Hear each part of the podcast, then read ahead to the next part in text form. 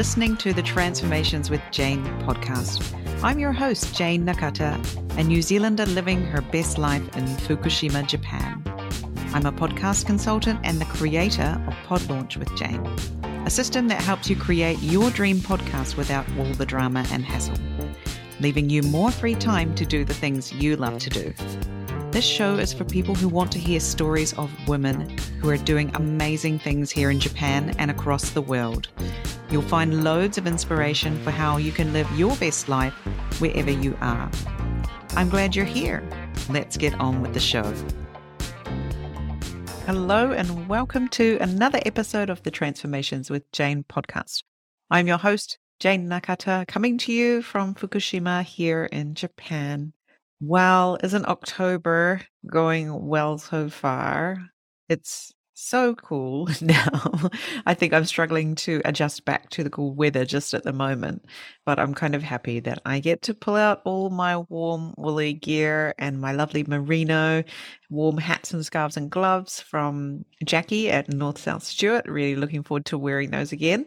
If you are needing warm socks and gloves and hats, go and check out her online store She's got some really beautiful, well chosen items there. Can't wait to put those on again.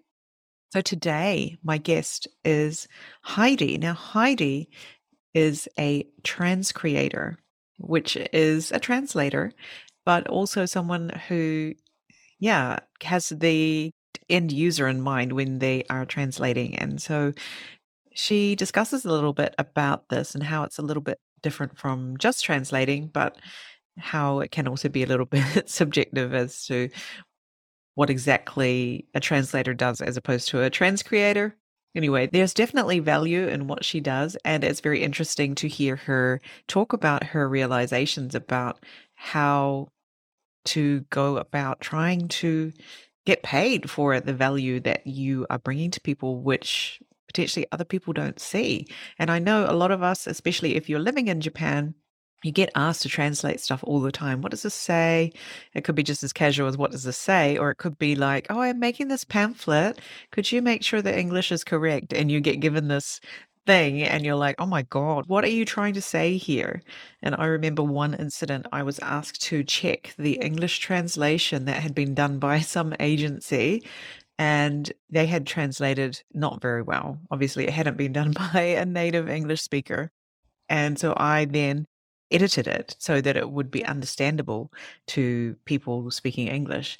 And they were saying, but that doesn't say the same thing as the original. And I'm like, that's because the original has things in it that English speakers completely wouldn't understand. So you have to make it understandable. Otherwise, you've just got a pamphlet for Japanese English speakers. so, yeah, it's a really, really tricky sort of situation that we sometimes find ourselves in when we get given these assignments uh, here in Japan to, yeah, just do some translating or help out with something like that. I know we've all been there, right?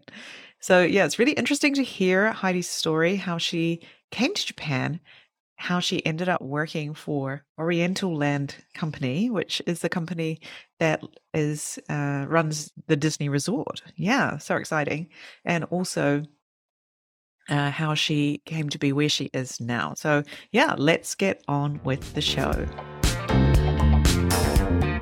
Hi, Heidi, and welcome to the Transformations with Jane podcast. It's great to have you on the show today. Hi, Jane. Thank you for having me. So, Heidi, please introduce yourself to all of our listeners who don't know who you are. Please tell us where you are right now and what's your connection with Japan and what do you do? So, I'm Heidi Carino. My job is a bit of a mouthful. I'm a Japanese English transcreation specialist mm. working with content marketing translation. I'll talk a little bit more about that later. I was in Japan until April this year. I lived in Japan for 23 years. Wow. Which is more than half my life. But currently, I'm in the northeast of England, literally at my parents' house. We can talk about that later too. Very good. So, yeah, what brought you to Japan back in the day, 23 years ago? It's a bit of a different one, I think, to a lot of people, especially people in translation. I was in the UK at the time. I'd, I wasn't really doing anything. I'd finished high school and I was working at a casino. And due to a couple of things that had happened at high school, I was still working on my studies to go to university. So I was working at the casino at night and going to college during the day. And then I met my now husband, and he's Japanese. He was studying at the graduate school in the same city where I was working, and we started dating. And when his studies finished and he had to go back to Japan, because I wasn't really doing anything, I thought, yeah, sure, I'll I'll come with you and uh, see tag along, see what happens. yeah, yeah. And the understanding was that if I went to Japan, I could get a job um, as an English teacher. So this was in '98, and you had Nova, and you had all of those English language yeah, the schools. big chain schools, yes. Exactly, who were Yeah. recruiting Mm. people who had, well, who were, who were native English speakers, Mm. basically. But when I got to Japan, I realized not having a degree made me Yeah. totally unemployable. Even if we were to get married, which we weren't ready to do right then because we were dating, having a spouse visa wouldn't give me a job either. So I had two options either go back to the UK, get a degree, and then come back to Japan, or see if I could find a university in Japan that would accept me with the qualifications that I had and uh, try my luck there. So I chose the latter and I went to ICU, which is in Tokyo. Mhm. And uh, ICU is a really interesting university in that they have two um, entry periods. So they have one in April, which is for uh, students going through the Japanese education system, and they tend to do a fairly intensive English course to prepare them for in the first year to prepare them for their next three years study. And then people ending, entering in September, like me, we do an intensive Japanese course depending on your level. So my level was absolutely zero at that point. So I did my the first year and a half of my degree was literally just studying Japanese like Mm. all the time. That was all I did. And then after that, you begin to study your major subjects. And then the classes are taught in Japanese or English or a mix of both, depending on the teacher. It doesn't matter what the subject is. So I actually studied Western art in Japanese and Asian art in English. So it was like, yeah, it was it was very it's a very unusual university. And then while I was there, I obviously had to pay for my tuition. So I had a couple of part-time jobs and one of them was transcribing lyrics for CDs. I don't know if you've ever bought a CD in Japan. No, right? well, probably not in the last 10 years. I don't no, think no, anyone had. no. Yeah. But CDs in Japan, probably to do with the karaoke culture, but I don't have any evidence to prove this, come with a booklet which includes the English lyrics, a translation of the lyrics, and usually a bit of a blurb, which we call the liner notes. Mhm. And back in the day, before the internet, a lot of these uh, re- albums needed to have somebody to transcribe the lyrics because artists generally didn't uh, provide the lyrics of their uh, songs when they produce an album. Some do. Some are very feel that reading the lyrics is a big part of experiencing the album. But a lot of artists naturally want you to hear the music, not Mm. read it. So that was a very weird job that I started. but while I was while I was doing that, the person I was working with, he asked me if I wouldn't mind chucking in a couple of Japanese translations. So because lyrics are a little bit difficult to understand at times, even if you understand English, it's hard to understand what they're saying or the meaning because they can be a little bit abstract. Yeah. So he asked me to do what we call a shitayaku, which I guess you could say is like a, a draft translation. Mhm. And all I would do is I would transcribe the English lyric and then I would write that in Japanese and then send that to him and then he would edit it. And then that job kind of, when I left university, that developed into a full time thing, which led to other things. And then, yeah, So 20 very years, years later, I was still there. Yeah. So I started transcribing and then I segued into the English to Japanese translation by providing this uh, shitayaku, so like an interpretive translation of the lyrics. And that started as a part time job. But when I left university in Japan, and this might be my personality or it might be just the era, I graduated in 2002, 2003. I was fully bilingual. I had a degree from one of the best universities in Japan. I could not find anyone to give me a job. and I did try. I went to all of these recruitment things. I I handed out my, you know, resume. I did what all the Japanese students around me were doing, and I just could not find a job. I was married at the time. Goodness. I entered university a little older than other students, so I was like, you know, ancient at like 22. 23 whereas the other students were i think like 21 or something like that so yeah i mean you don't really know the reasons why but i just couldn't find a job so i decided to just expand what i was doing with the guy that i was doing this japanese lyrics thing for and i said do you want to make this into like a business like a full-time thing so then i just started doing more of the same so i do like more trans uh, transcribing but as time went on, that became less and less because the internet was doing that for me. People love to write down lyrics of their favorite artists. And then English to Japanese translation. I was doing a lot more of that. And then there was other things like interviewing, art, putting together um, articles, doing research and things like that. So it was a it was a huge variety of work, which wasn't just translation, but it was pretty translation heavy. And then, yeah, I, I continued doing that for a couple of years. And then I started working at Tokyo Disney Resort. And then I did that. We can talk about that if you like. Mm. And then I left there, went freelance. And yeah, I mean, that was a very, sorry, that was very long. That was my Japan story. So basically, I fell in love. Yeah, you fell in love and came to Japan. Yeah. Yeah, you took a huge like leap into like you know you just you had no degree you just said right i'm just going to give this a crack you got to japan and then went and found your way into a university that's amazing that you did mm-hmm. that managed to to graduate bilingual wow gosh that must have been a really hard out few years for you to go from zero japanese to being you know, so good at Japanese in such a short time? Um, yeah, I mean, whenever I meet somebody who speaks Japanese and they've self studied, I'm in total awe because I could never do that. I mean, the only reason I have my Japanese ability is because my teachers were so tough. and, I'm, I'm a swot at heart as well. So I do like studying. You and like I do like study? right? And I like people saying, oh, you're doing really well. So for me, that kind of disciplined study at university was really important and I would never ever have been able to. It was intense. It was really intense mm, studying that. Like it. Yeah. But uh, but yeah, I mean I'm grateful because now I have the job yeah. I have because have I, because yeah. I did that. Yeah. Yeah. So of course I'm very interested to hear more about mm-hmm. working for the Tokyo Disney Resort and so you actually worked at the Oriental Land Company, right? We have to say that. But that was a part of the Disney Resort, is that right? Uh, tell us about that.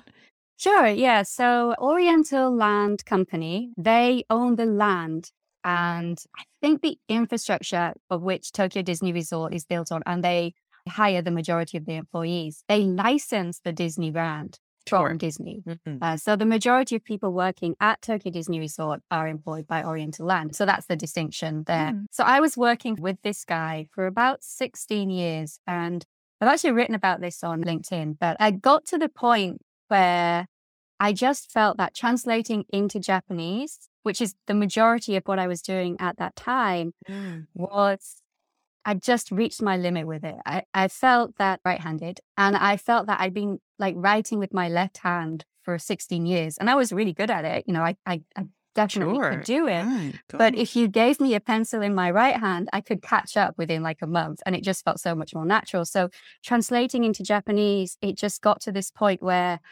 I I felt I didn't really want to invest the time required to get my Japanese to the level where it wouldn't require editing by a native Japanese speaker. And I know a lot of people can do that, but it just wasn't really in my heart. So I was looking around for other jobs. It also came at the time when my youngest started elementary school. Mm-hmm. So I had two children in full time education then. I had a bit mm. more time on my hand. And I was, how old was I then? Maybe 38. So I thought I still got, I've got enough time to start another career if that's mm. what I want to do. Mm. And I was looking around and I found this Oriental Land were advertising for a translator slash copywriter at Tokyo Disney Resort. Mm-hmm. And at the time, I lived about 30 minutes outside. So I was really close. It was commutable. And I thought, yeah, sure, why not? I'll give it a go. So I sent in my resume and uh, yeah, they decided to hire me, which was like absolutely amazing. And I have to say, Jane, I absolutely loved that job. It was my dream job, and I was like it, yeah. Without see your face lighting up here, yeah, you're talking about it. yeah, I mean, it was a really good fit for me because, of course, I spoke Japanese, so that was an advantage because the majority of the employees are Japanese. Yeah, but I also an English literature major, and I do a lot of writing in my spare time. So I knew how, even though I'd never studied formally as a copywriter, it didn't kind of take me long to get an idea of what it was that they wanted, what it was that I needed to do. So until that point, the majority of my work had been translating into Japanese. But I think because of all the lyrics I listened to and read and had to interpret, that I'd kind of like, I know I'd absorbed it or something. So yeah. that when it came to coming up with phrases or words, it was it was not that difficult for me to do sure. that. So the work I did at Tokyo Disney Resort was twofold. They have a multilingual in-house language team there who are responsible for the majority of translations for guests who are coming from overseas. So I'm talking about the guide maps, the website, anything. I have used recently, yes. the map um, website, yeah. the website, yeah, yeah, yeah, I mean, the website is the website's constantly being updated. So that yeah. that was actually one of the one of the biggest jobs that we had. So that that job was really interesting because you can't get creative with that in the same sense that you can with other things because there has to be consistency across all of the languages. And then if English or Chinese or Korean decides to interpret this information in a different way, when that information is updated, the Japanese project manager doesn't really know which section they have to change in the other language.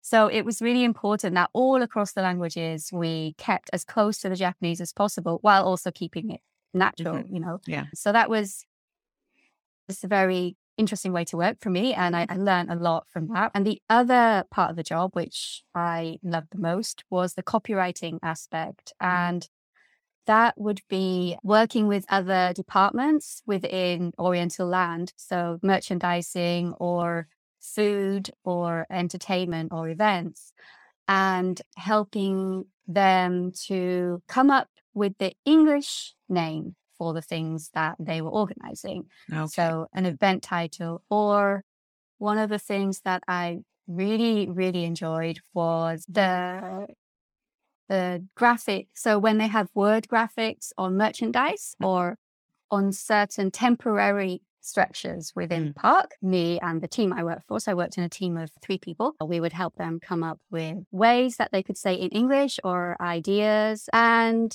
it was really exciting and it was really interesting. I can't really talk about anything specific because yeah. it's not really mine. And also as a as a team, I couldn't really say I did that or mm-hmm. I did mm. that because it's it's something it's a collaborative effort, right? Mm. But there was one project that I worked on before I left and I left in 2020 March, which if you can remember back was right in the middle of COVID, the first yes, COVID pandemic. Was, yeah right? But I wasn't leaving because of that. I was leaving because of something else. And it just happened that that was what was happening. So mm. all of the projects that I'd been working on and that were getting ready to go out into the park had to come to a standstill. And there was one that I'd been involved in for about six months. And I'd been involved quite from the get go. So even though I wasn't part of the project officially, I'd been allowed to contribute to the story behind this item that they were putting into the park. I'd been involved with negotiations with Disney. I really felt that this particular project and this product was something that I had helped to bring into the park. But I didn't actually get to see it in there because it it wasn't until the next year or the year after that it was finally, you know, released. Okay. But that experience kind of made me realize that even though I was really, really sad to be leaving mm. my team and to be leaving that job, that um, it wasn't really what I wanted to do anymore. I wasn't content to just get an assignment and be asked to translate it and then you know, it just goes out into the into the void. I wanted to be more involved at a different level where I could kind of change the content that I was translating or talk about, you know, marketing values or talk about the target or mm. even, you know, thinking about the story. So even though I was really sad and I was like literally bawling my eyes out on my last day.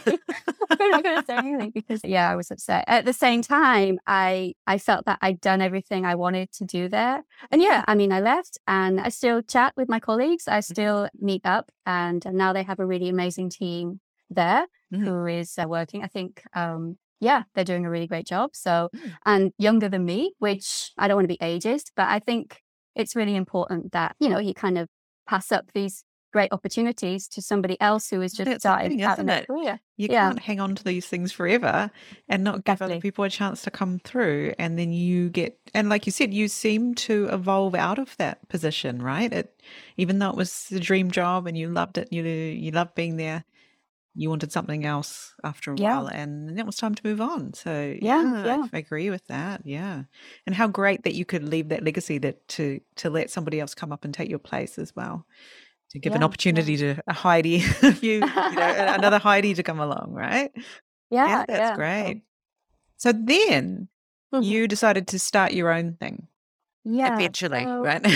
exactly. yeah. So, um, like I said, nothing to do with COVID and nothing to do with the work environment, but a lot to do with just me personally, I at the end of 2019, I realized that I was I was actually quite depressed and looking back now, I think it has to do with living in Japan and my mm. personality. I think I felt because I was by well, I wasn't by that time I wasn't bilingual because I've been out of university for a long time. Mm-hmm. But uh, I would say I'm a adapter. So I'm not really somebody who enjoys conflict. I tend to not want to stand out. And I had for a long time being a part of Japanese society and fitting in to Japanese society. And it hadn't been difficult for me because I spoke Japanese and I went to university in Japan. So in a way, a lot of my behavior is and, and was influenced by how people behave in Japan. And that's not that's not unnatural for me.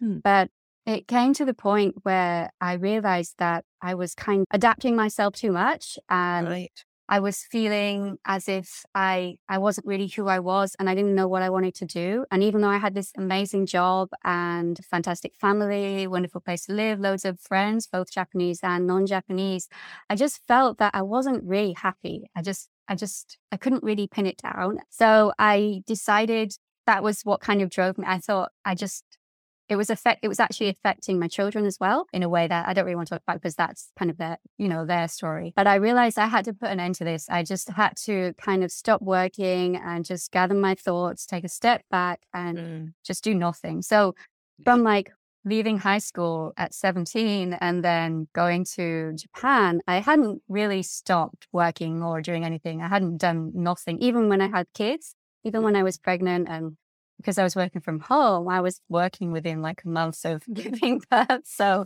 yeah. it was just constant, right? And right. as from my story, you can probably tell I hadn't really made any decisions like this is what I want to do. It was more, okay, so this is happening. So I'll just do this to continue this happening. It hadn't been a decision to say, this is what I want to do with my life. This is the right. direction I'm going in. So I decided to, I left Disney and I originally was just going to take some time off to focus on my family. But COVID, right? So, yeah. so I didn't have a I didn't have a job, which was fine because we had loads of savings. But then my husband's job was affected, mm. and we were all right in the beginning because we we didn't really have that many outgoings and we were fairly confident that we could find another job. During that time together, we had a lot of chance to talk about the kind of things that I'm talking about now. So like, mm. is this what we want to do? So do you, you know, to my husband, do you, do you want to go out and get another nine to six job, which is paying like, you know, a load of money? But all we're doing is we're paying for this apartment that we don't really particularly feel great about. Well, we did like the apartment, but the place that we were living in, we didn't necessarily want to live there. Right. Uh, we were just living there because it was close to Tokyo. and for the kids' schools. But the kids were no longer going to those schools. They were on the cusp of going to junior high school and high school. So we didn't necessarily have to stay there. Husband wasn't working in Tokyo, he was working somewhere else. So there was nothing about that area that was keeping us there. Right. And so we thought, okay, so where do we want to live? Like, what do we want to do with our lives right wow. now? We're not, yeah, we can, yeah. we can make some changes. So he said that he didn't really want to work full time, and that was fine with me. He he's not particularly somebody who enjoys work. I mean, he's, even though we've both worked since we met, he's the one who's been out doing a full time job and I've been like home doing, you know, working from home. So my working environment's been a, a lot less stressful than mm. his has. And he'd had enough. Uh, and that was totally fine. Yeah. I love working. I love my job. So I was totally happy to be working more.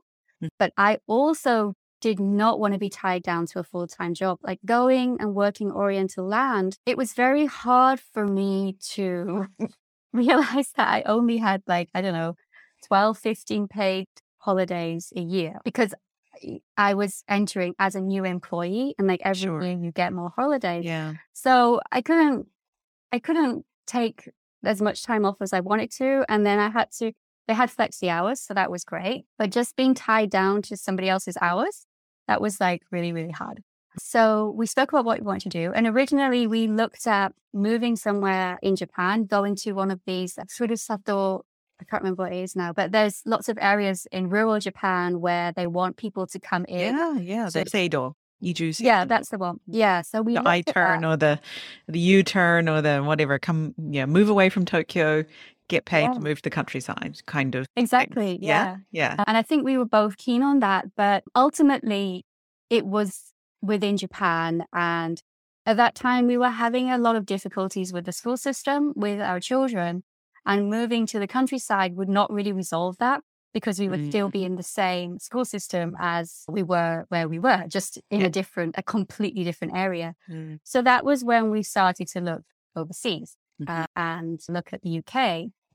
And to make that move, we realized that one of us would have to have a job or an income that could move with us. And then that's when I decided to start going back into freelance work mm. and uh, looking for looking for translation work. So I picked up the job that I was doing before, the lyric transcribing, but I'd kind of, as you said, evolved beyond that. So whereas it was like a nice income source, it wasn't really something that I wanted to do. So I started applying for to translation companies to see if I could, you know, just pick up some work. Mm. And the rates that they were offering me were were so low that it just would not have been economically viable for me to work with mm. them. It wasn't just that I was like, yeah, I deserve more than that. It was just literally like, yeah, I couldn't, yeah. I couldn't pay for my family. Yeah. yeah, exactly. And I think it, one of the things that I find with the translation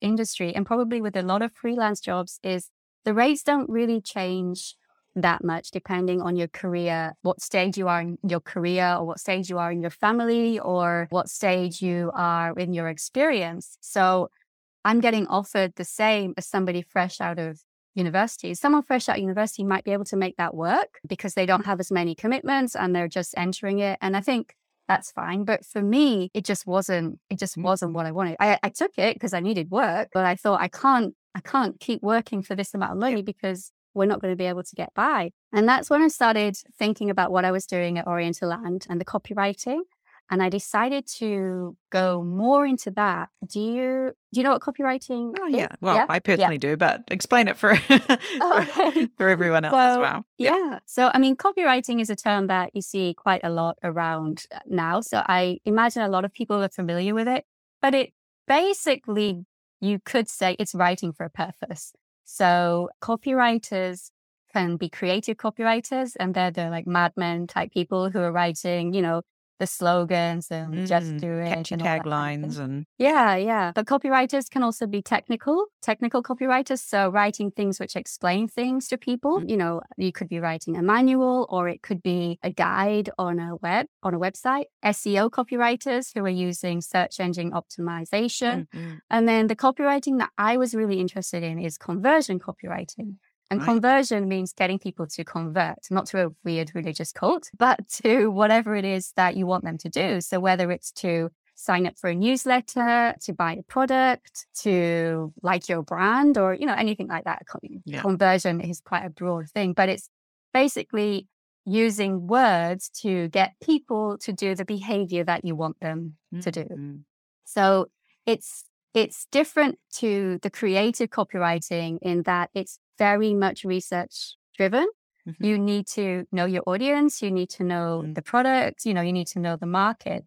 And I started, I studied that formally with Copyhackers, which is okay. probably one of the most famous conversion. Well, the person who runs Copyhackers actually came up with the term conversion copywriting. And right. originally I was thinking, yeah, yeah exactly. Yeah. So I was thinking of going into that full time because I felt it would just be easier to make an income overseas doing that. But while I was doing that, I came across transcreation and there are lots, transcreation is a term that a lot of people disagree on what it is. So I'm just going to say what I define it as, as sure. that what is making yeah. yeah. So for me, transcreation is a combination of translation and copywriting. It's writing with the purpose and the target in mind. Mm. And a lot of people think transcreation is creative translation because it deviates from the original source text. But I, I don't really like that because for me, all translation is creative. Every single translation that you do is creative. The difference between transcreation and other translation is simply the what you are thinking about on the end. So you mm-hmm. have to think about the target. And the way I explain this is if you're a Japanese company and you have a Japanese website, you're going to be targeting Japanese customers. Hmm. And if you translate that, you're just going to have an English language website which targets Japanese customers. Yes. So yes. you need yes. to you need yes. to write it in a way that it mm-hmm. that it's going to be interesting to a global audience, and that's what transcreation in marketing, which I do, is mm-hmm. is all about. Mm-hmm. So. But transcreation is a bit of a buzzword. So, well, it's been around for 20 years. So I don't know if you can call it a buzzword, but within the translation industry, a lot of people think that well i just do that anyway I, i'm creative in my translations i i deviate from the source text i do that all the time so they feel that there shouldn't be this distinction between transcreation and translation but for me after leaving a full-time job with 19 years experience and then being offered the lowest of the low rate mm. by a translation company i felt that it was really, really important to distinguish between what they're doing in that agency mm. and what I can offer. And the term transcreation just kind of helps me differentiate that and helps to, you know, explain to my clients that what I'm doing is a little bit different to, you know, the fast food type translation that you can get from you know these discount translations. Yeah, yeah, yeah, yeah. So yeah, so now you're running your own. So is it just you working solo at the moment with your trans creation? That's right. Yeah. Yes, yes. So, so I'm freelance. So I'm not incorporated or anything like. I'm a freelance contractor. Obviously, my husband does a lot in the background. I'm really, really bad at bureaucracy and invoicing and anything to do with like actually running a business. So right. he's my unofficial partner, you could say. Oh, but when it comes yeah. to the day to day work, mm-hmm. uh, yeah, I'm the I'm the only person doing that. I yeah, and you also moved to the UK yeah. and all of that, right? So yeah, so, yeah. So and that's right. Uh, she got to April this year, yep. right? You you moved uh-huh. to the UK, and how's that going so far? Being back in your home country after all this time. Lots of us listeners here in Japan would love to know what it's like to move back home, and you are actually, as you said, at home in your own that's right yeah with yeah. your parents um, at the moment yeah precisely yeah so i moved back in april and that that's 2022 and i came to japan in 98 so that's like nearly 24 years mm. outside of the country and i was never one of those people in japan who was constantly pining for my okay. country i was totally comfortable in japan it was the country i lived in it wasn't anything special but I didn't hate it either. It was no good or that worse than any other country. And I feel a lot about the UK too. I don't, uh, there's things I really love about the UK, but at the same time, I never really wanted to come back. So it was a huge shock for everybody that I decided to move. Back to the UK because nobody ever thought I would. Right. And then coming back, I guess because I have this business uh, that we're building together, I don't have the same issues that a lot of women returning to their home countries would have, which is finding a job after Mhm. a career. I, I don't really have that, and I, I'm very fortunate um, that I don't. But at the same time, I'm self employed. So I have to continue marketing my services to people who are on the other end of the world. And Mm. I have to change the way I live to make sure that I'm more accommodating to my clients. So I get up at half five. Um, and I usually work 6 a.m. till about 1 p.m., which kind of puts me as close as I can to a Japanese time. So work wise, it's a little bit tricky. Um, moving back to the UK, I'm still getting used to it. It's very, I'm not, because I'm self employed and I'm living with my parents while our house is, is being built. It's not as if I'm interacting with society in the UK. So I'm not having any kind of, you know, it's, it's a little bit difficult to explain, but even though I'm in the UK, I'm not really experiencing the UK. It doesn't really feel like I'm I'm back, you could say. Um, Mhm. But my children are at school in UK, and for us, that was one of the main motivators to to come back. And uh, the school system for us and for my kids is a much better fit. So we're glad Right. about that. There's lots of things I miss about Japan. There's lots of things that I find different, but I'm still in that honeymoon period where oh in Japan they would never do that, but in England they do this, isn't it so great?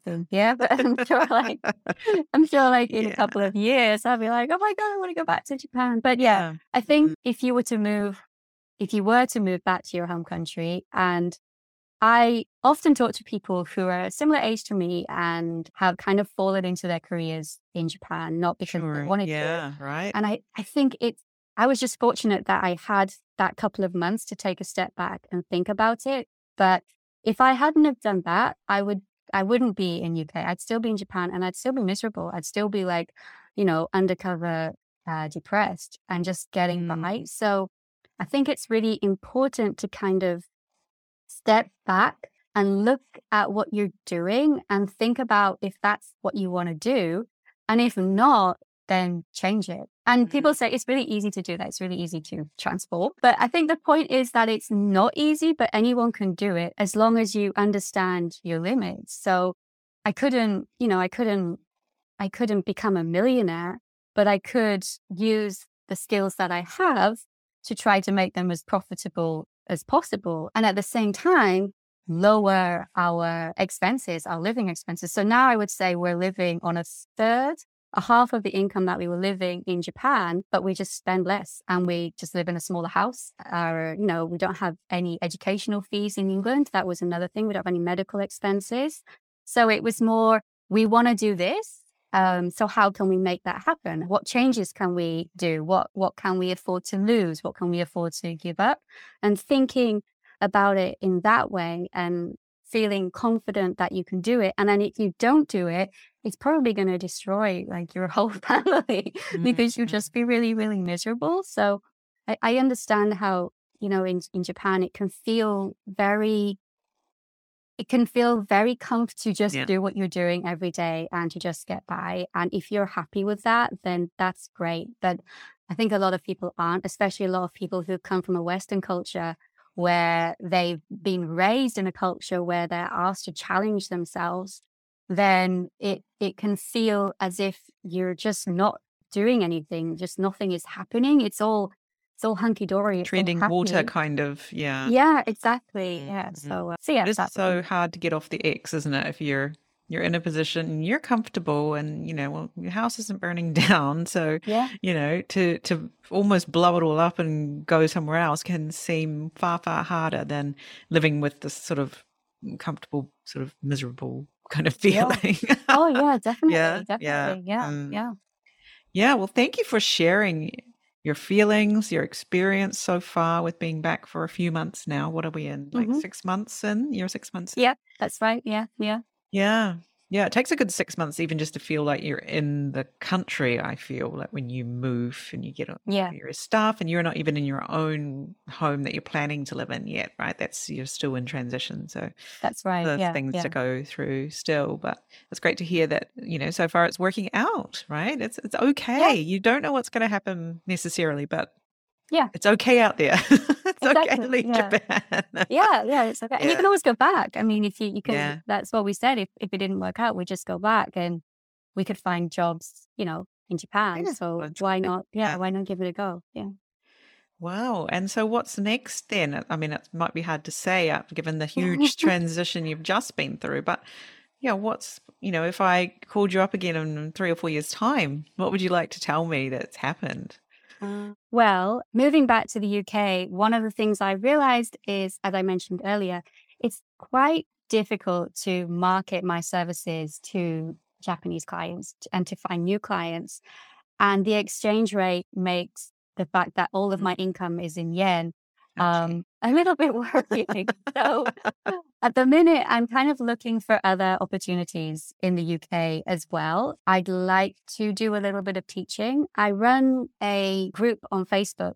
Uh, it's a really small group for Japanese to English translators where we we just we just hang out and we ask advice and we we talk about the rates that we're getting. We just have an open discussion without any judgment. And I built that because I couldn't find anything like that anywhere else. There are other groups for Mm. translators, but I found them to be very negative and that Right. if you would say somebody's offered me this rate, should I take it? And then some old veteran would come in and say, "Oh, in my days, we would never accept those kind of peanuts. You simply can't be worth of being a very good translator. You should just go back to your day job." And like, just like, just not a very healthy discussion. not a helpful answer at all. yeah, Yeah. okay, I know I shouldn't be getting this rate, but this is all I can get. What would you recommend? So it was nothing like that. So I thought that was like really pointless. Mm. But through that group, I realized I really enjoy doing that. I really enjoy offering advice and helping and Mentoring the yeah, mentoring. Yeah. yeah. So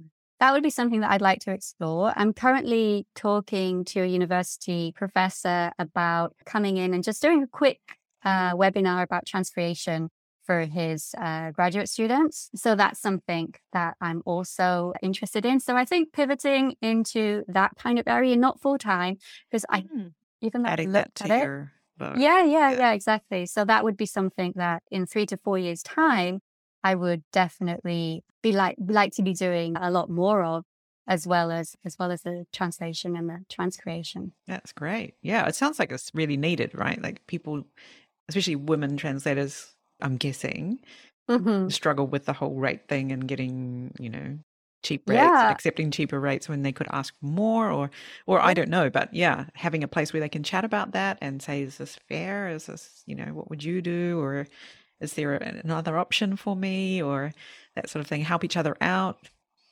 yeah. I think Yeah. so. I mean, one of the reasons that I started to up my rates is because originally I was going to have it as a woman only group, but then I thought, well, okay, we'll give the guys a chance. And, um, and uh, one of the guys who joined the group, he spoke about how he constantly put his rates up. So every six months or every 12 months, Mm. he would tell his translation agency, this is my rates. Mhm. Some of them would drop off, Yep. but the ones that stayed would be paying him more. And then that's how he consistently raised his rates. And Mm. he said, if I don't raise my rates, I I can't, you know, support my family. Yeah. And that was a real uh, light bulb moment for me because I realized that men, whether you like it or not, in general, men are expected and have, have been the main breadwinner. So, Yeah. especially in Japan, so they, as, that has positives and negatives, right? But one of the Mhm. negatives is that they feel this pressure to constantly earn money. They don't Yeah. care whether or not they're hurting someone's feelings or people are going to think they're greedy or, you know, Yeah. anything like that. Yeah. Whereas women traditionally have not had that kind of responsibility there. So when I spoke to him, I realized that was something that I lacked this Mm-hmm. urgency to earn money. Like I didn't want to offend anybody. I didn't Mm. want to ask for more money. It wasn't worth taking the risk. But then it got to the stage where, you know, at one point I was the I was the only person earning in our family. Mm. And if they didn't pay me more, we, we wouldn't be able to do what we wanted to do. And that urgency really drove me to put my rates up. And then having that kind of discussion in the group and being open about what you potentially you could earn and what you Mm. potentially couldn't Yeah. earn is just like you said i think it helps especially women not just women i mean they're Mm.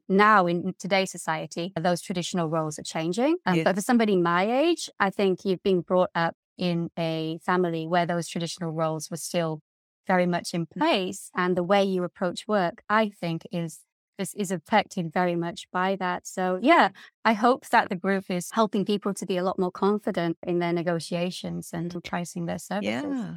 If so, if someone wants to join your group, do how do they get in there? Can they can we share a link? yep sure I will put it in the show notes and then Yep. people can just find it there. That'd be great.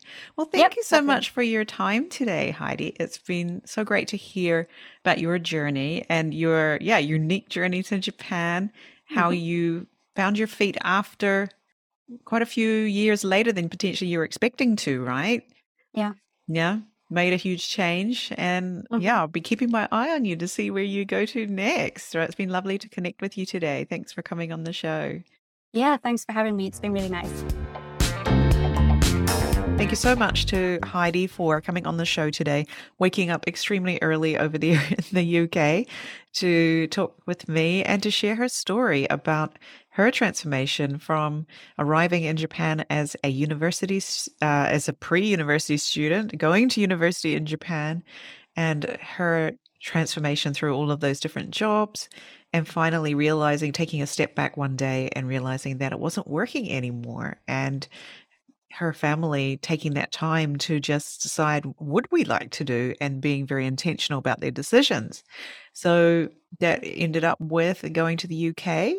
And so far, so good. So I'm so pleased to hear that so far it's working out. And that's all you can hope for, really, isn't it? We don't have much control over what's coming down the line sometimes. And I wish you all the best, Heidi, for the next six months and the next years in the UK. And I can't wait to see uh, what happens with the things we talked about at the end of the episode when I asked you, Heidi, about the yeah, what you'd like to report back to me in two or three years' time that you've achieved. So I'm sure it won't take that long. I'm sure we'll be hearing from you very soon that you've done it. That would be great.